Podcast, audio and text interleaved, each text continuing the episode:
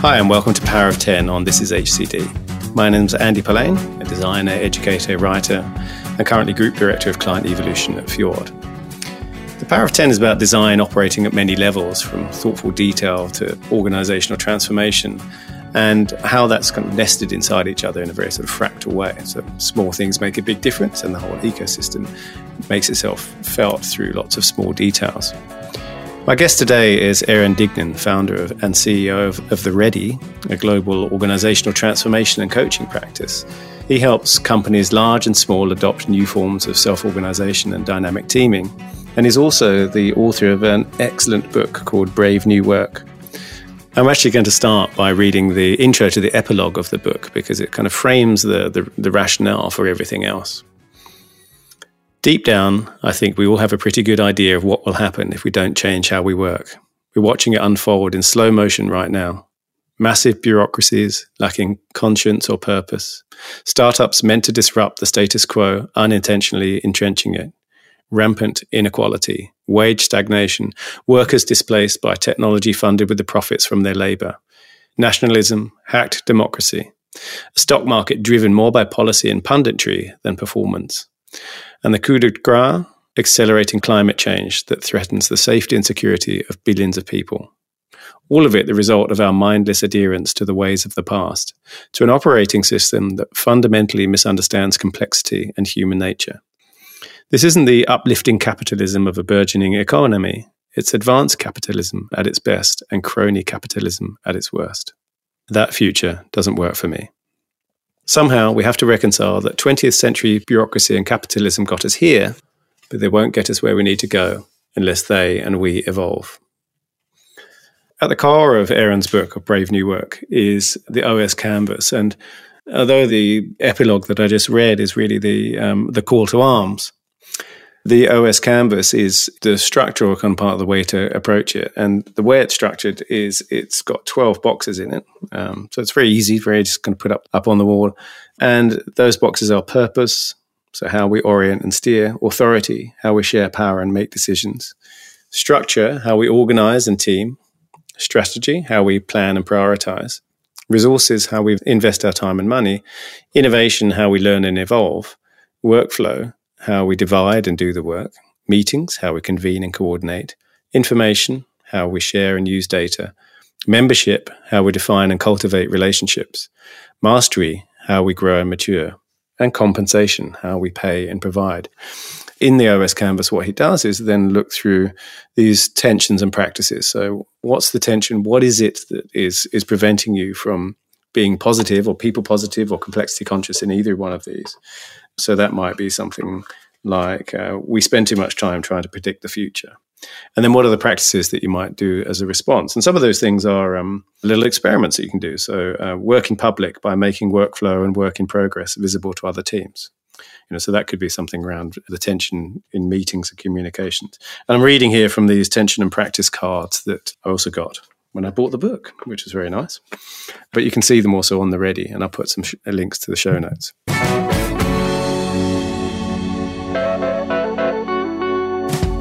Hi, Aaron. Welcome to the show. Thanks for having me. So, I've just read the the opening bit of your epilogue, which is really about painting a pretty dark and dismal future of, of work, which I think most of us can probably relate to as well. So, I'm guessing was that the trigger for the book? Well, how did you get to kind of where you are now?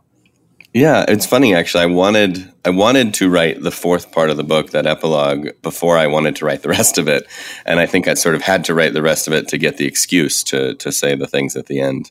But really, I don't know. I just feel like we're in a very important moment right now, not just this year, but maybe this decade, where we can see the ways of the past kind of you know failing us uh, these bureaucracies these hierarchies these old versions of power you know, failing us ecologically, failing us politically, failing us socially, and even in business, you know, not really living up to, to everything that we think it can be. So it does feel like we have a choice, right, to sort of recede back into the ways of the past and double down on, on some of the, you know, traditions and ways of working that have got us here, or to, you know, embark on something new, uh, or at least something that's a little bit novel to most of us. So that was, yeah, that was sort of where my head was at, was that the book was maybe a chance to try to move things, you know, nudge things in one direction uh, versus the other. And I, I came to this really, I would say almost accidentally. I mean, I, I have followed questions my entire career, I've followed my curiosity. And while I used to be curious about technology and disruption and things that were changing, you know, culture in the world, I have become more and more enamored with the change itself in the last decade of my life and our inability to adapt at scale, our inability to have important institutions continually evolve and refine themselves in a way that feels both kind of strategically relevant but also humanist. And so that's kind of been my my journey is basically going from interested in the things causing the change to interested in the change itself and how we can navigate that as founders, as leaders, as team members, and just as citizens, frankly. Yeah, I mean, I've had a, a similar path where I think I used to design interactive things and then I sort of switched to thinking about organizations actually, which sort of brought me into service design and and then thinking about designing services. And then I've sort of come back to organizations, but actually more recently in the last few years realized that most of the conversations I were having was having with clients weren't kind of really about their organization as such. It was all people stuff. Um, and and most of the things that kind of got in the way was people stuff as well. It was quite a lot of fear mostly, I think, and, and you know, well founded fear. Sure. Um, you know, there's a kind of bit in your in the book, and I've seen you talk about this about the um, the sabotage document. Can you just very briefly talk about this because it was just remarkable? Yeah, yeah. So um, several years ago, uh, this document was declassified, and basically what it is is it's a guide to simple sabotage that was written by the precursor to the CIA in the United States, and their um, their desire was to help people that were sort of inside enemy lines to slow down and destabilize and ultimately undermine businesses that were, you know, on the other side of the war.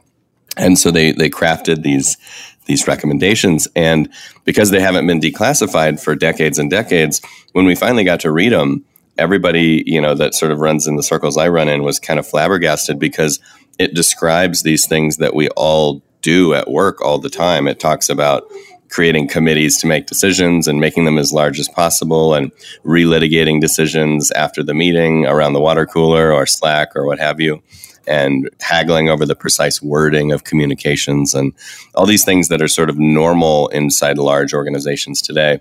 And so I just remark at the idea that, you know, somehow in the last 80 years, work has become indistinguishable from sabotage and how odd and, and very bizarre that is.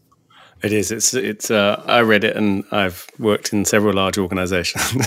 I was. I'll put a link to it in the show notes because it's. It's kind of hilarious and also um, sort of face palming to read it. I mean, going back to the, you know, I was just talking about people. Um, you talk about complexity conscious, which I kind of wrote about recently too, and this difference between complicated and complex, and also being people positive. And they're the two threads that kind of run all the way through the OS canvas that you've created. Can you just talk about what you mean about those two things? Yeah, yeah. I was right from the get go with the book, I was struggling to help articulate what are the mindsets and the kind of foundational understandings that you know this gaggle of companies that I followed seemed to have. And it felt to me like when you went into the worlds of agile or lean or new ways of working, there were just so many things to wrap your head around, different you know terms and phrases and ideas and principles and heuristics and methods and it just felt like a lot and so what i wanted to do is really distill all that down to a couple mindsets that maybe would would help you um, make decisions even without all that lexicon and all that backstory. So, what I found basically when I looked at all the all the methods and practices and, and principles that these companies were using was that they all really came from one of two places: either a people positive place, which is the belief that people generally are worthy of trust and respect, right? That they are motivated not by carrots and sticks, but by autonomy and mastery and purpose and connectedness and all the things that we've heard in self determination theory and psychology over the years. That people are chameleons, right? That we that we kind yeah. of adapt to a large degree to the environment we're in, and so it's not really the fish that are the problem; it's the aquarium. Um, and so that people positive idea really just it makes you make decisions that give people the benefit of the doubt. Like, you know, should we have people punch in and punch out their hours? Well, is that people positive? Not really, right? It mm. assumes the worst. It assumes that everybody's a liar. And so, how do we actually get people to show up the way we expect them to show up? A lot of that has to do with how we treat them. So, that was the people positive one. And you and I just saw so many different examples of that kind of, you know, humanist agenda popping up.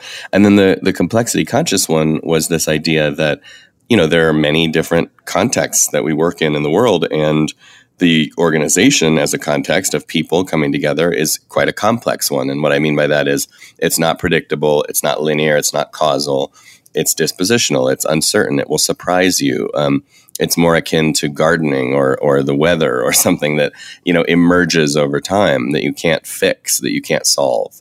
And so when we approach organizations with you know Gantt charts and linear change processes and values posters and coffee mugs, um, we're treating the system like it's a watch when it's not. And so this idea of complexity conscious was organizations that realize that both the firm and the market are a little bit uncertain and to a certain degree unknowable.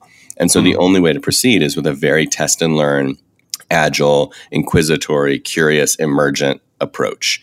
And that's where you'd see, you know, the kind of very aggressive examples of like Facebook running 10,000 versions of Facebook at once just to see like what works, what happens when mm. we try X, Y, and Z. And what I like about the two of them together is that when you hold them in contrast, if you did either one at the expense of the other, you would ultimately fail, or at least you would fail humanity. So you you know you see examples of companies that are learning machines, but at the expense of their own employees, at the expense of their own customers in many cases, and you see companies that are very humanist uh, and extremely community oriented and centric, but they can't get anything done. Like they're not actually affecting change in culture. They're not they're not innovating. They're not making anything really all that interesting but they're certainly very kind. And so the trick is like, how do you get those two to hold each other in balance? That we are learning as fast and, and as vibrantly as we can, that we've created this ecology of, of emergence and learning and, and facilitated, you know, exploration.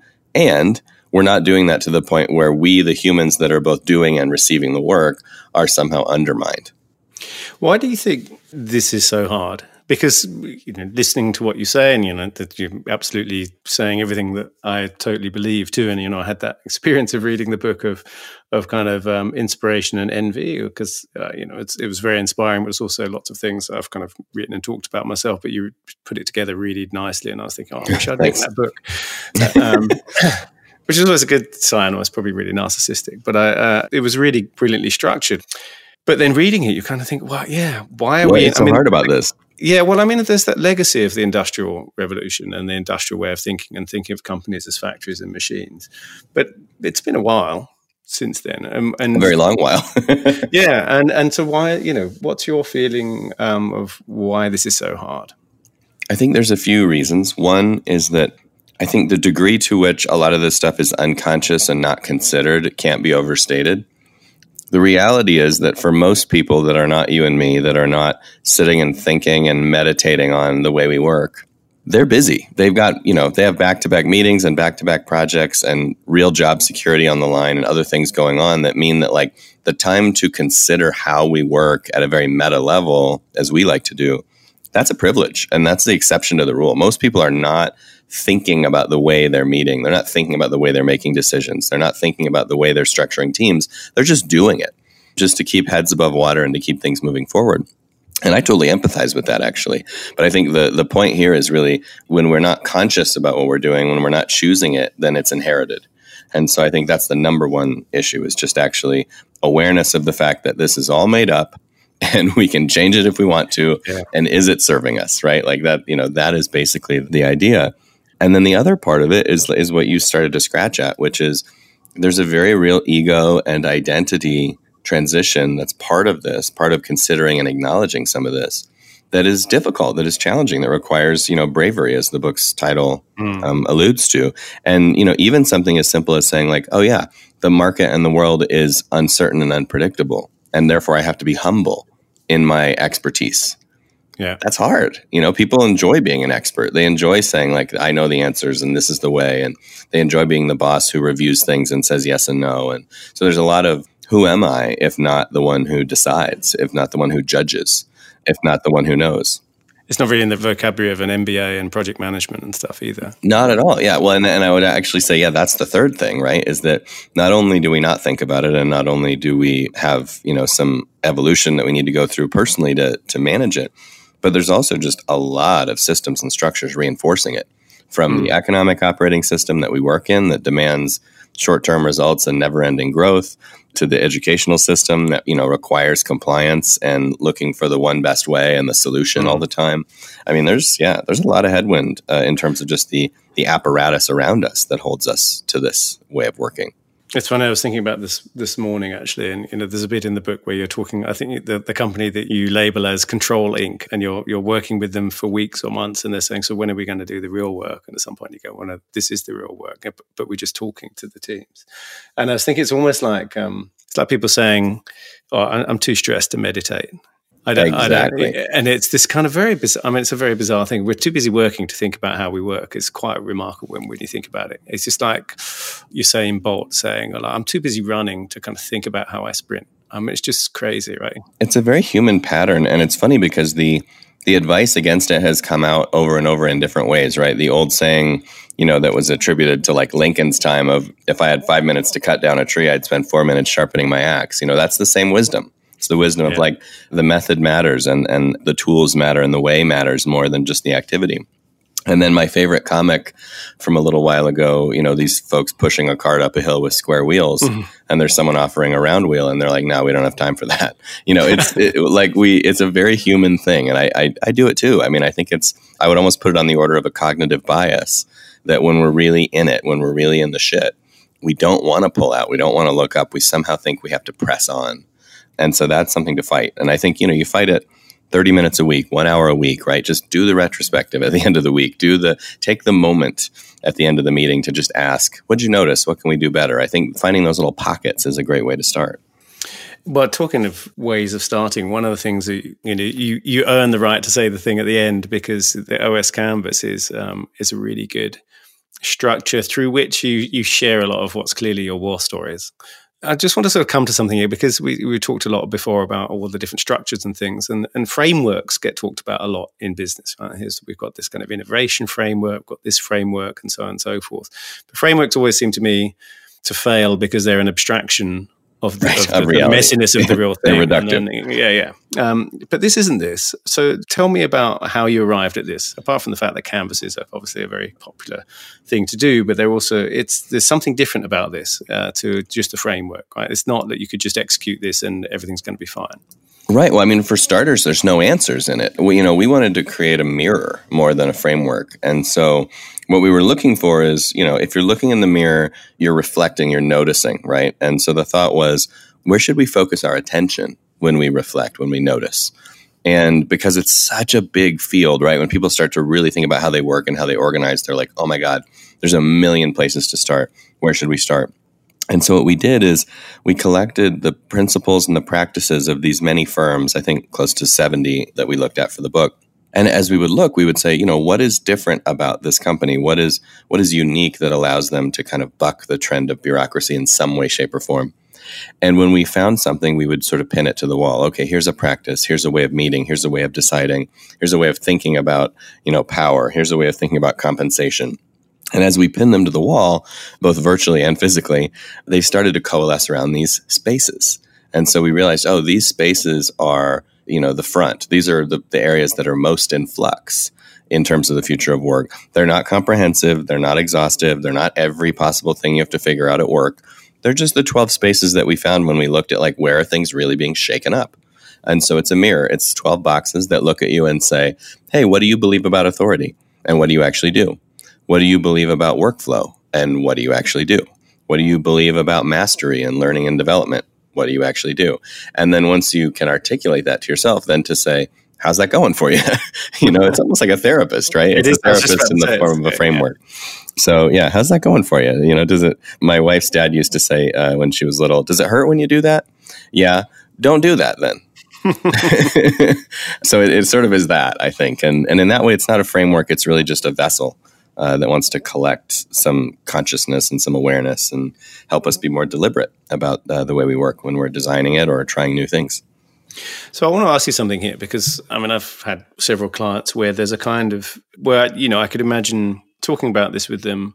And I imagine you get this a lot. There's lots of nods. Everyone there's usually some sort of shameful kind of giggles and oh yeah yeah. No. And I've had also clients who've you know just look through their calendars.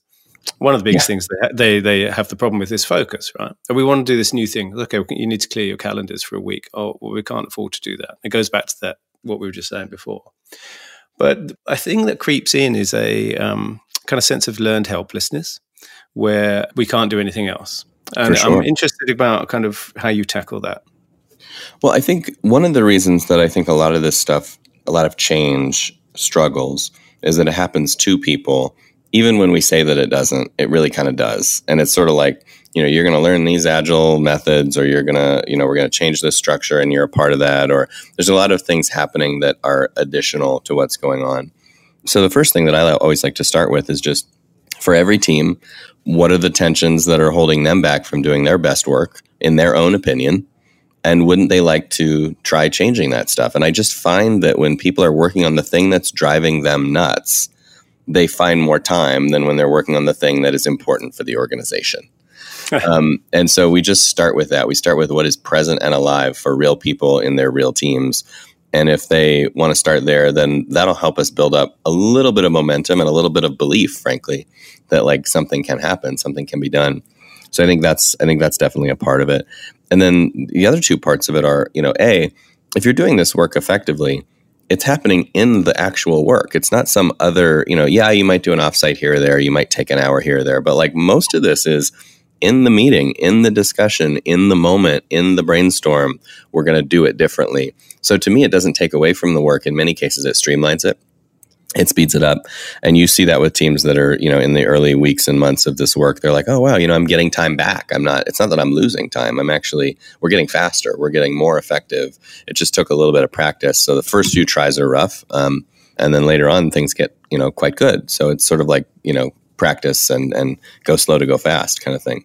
And then the last thing is you know we always talk about start by stopping.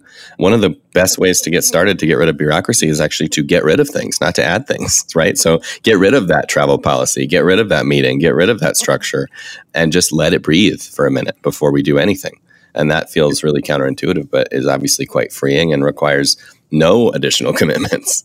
It's really true. I mean, I, I, think I might have said this in the previous podcast as well, but I get um, often asked, you know, what do we need to do to be more innovative? And and whenever I frame the question the other way around, well, what what's getting in the way of it happening spontaneously? All the answers come. You know, and I, it's quite remarkable. Of oh, well, you know, we have too many meetings and we're all in different offices and stuff. And um, it's all the knowledge is kind of there. The pain is certainly there. I think for sure. I've got a question for you. You do you do sort of allude to it in the book or answer it actually, but um, let's ask it here, which is how do you answer the question from the CEO or the senior stakeholder, whoever's employed you, let's say, who says, okay, so what's the plan then? Let's see the plan. How's this going to turn out? How am I going to know this is going to work? Yeah, the plan question is infamous. Um, you know, a couple things happen there. One, we try to zoom back and talk about, you know, what is what is knowable and what is unknowable, and what is the true nature of an organization, right? So the nature of an organization is everybody is not going through this in the same pace in the same speed in the same steps. What we're looking for is not an end state, right? We're not looking to be done implementing X we're looking for a continuous participatory change state. We're looking for the state of this organization keeps getting better all by itself. And so that is a very different thing to try to strive for. So all we're doing is really trying to create patterns. We're trying to poke the bear and see what happens. And if we like what happens, do more of that. And if we don't like what happens, do less of that. And so to me, it is, you know, I sort of liken it to to gardening or cooking or anything where you're kind of in dialogue with the subject matter. We're just going to be playing, and if things are getting better, we're succeeding, and we'll keep playing. And so often with folks that are looking for a plan, we'll say, you know, instead of a plan, why don't we just start a few experiments that are sort of principled experiments where we have a very strong opinion about what might happen with tight timelines and safe to try structure and scale and learning metrics and we'll know very quickly if we're moving in the right direction and wouldn't that be better than you know, a Gantt chart and a, and a 16 page plan that is ultimately a lie committed to paper. And for the ones that get that, uh, we proceed. And, and frankly, for the ones that are not ready to hear that, you know, there's plenty of other work to do. So we're not uh, we're not really in the business of convincing anymore.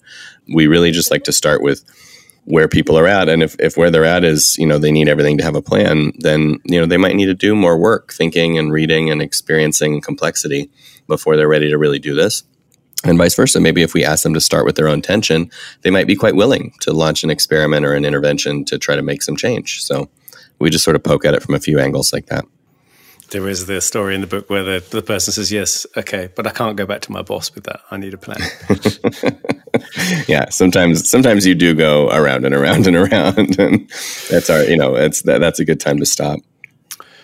So on Power of 10, I talk about you know, this idea of design, and it's not just design really, but kind of working at lots of different levels. It's very fractal in the sense that you know, you, you as you start working your way up, you go, well, that thing is nested inside this thing, and it's nested inside this thing, and they all that's the nature of complexity, right? They all kind of work in an ecosystem and with each other.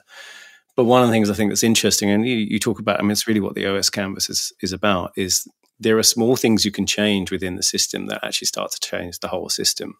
And so my my final question for you is what one small thing, and it, it doesn't have to be in business, it could be something else in, in life, do you think has either been so well designed that it kind of changed everything or should be redesigned or rethought in order to have a massive change?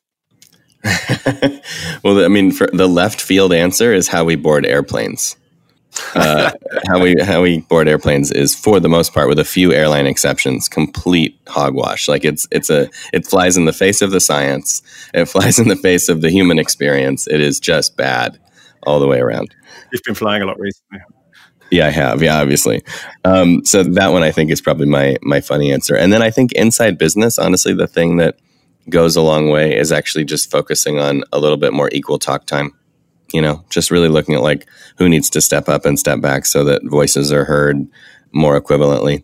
It's funny uh, how simple that is, but what a difference it makes in terms of what we hear and how we listen and what kind of spaces are made and who's included. So I think that that's one that I like to notice and point out when I see it.